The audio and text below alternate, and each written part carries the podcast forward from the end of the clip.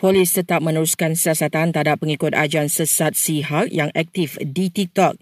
Ini selepas pengikut ajaran itu diberitakan memuat naik video pengakuan mereka dari luar negara. Polis juga akan terus bekerjasama dengan Jabatan Agama Islam Negeri Johor berhubung isu berkenaan. Setiausaha Agung DAP Anthony Luke mengumumkan parti itu akan letak 15 calon untuk PRN Selangor. Enam daripadanya muka baru. Purata umur ialah 43.6 tahun. Maksudnya kebanyakan calon yang kita perkenalkan adalah di bawah umur 50 tahun. Malah tidak ada seorang pun calon yang melebihi 60 tahun. Luke menambah calon tertua mereka yang bertanding di Selangor nanti berusia 57 tahun.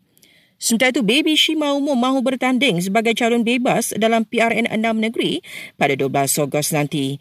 Namun penyanyi dangdut itu tidak pula menyatakan kawasan atau di negeri mana dia mahu bertanding.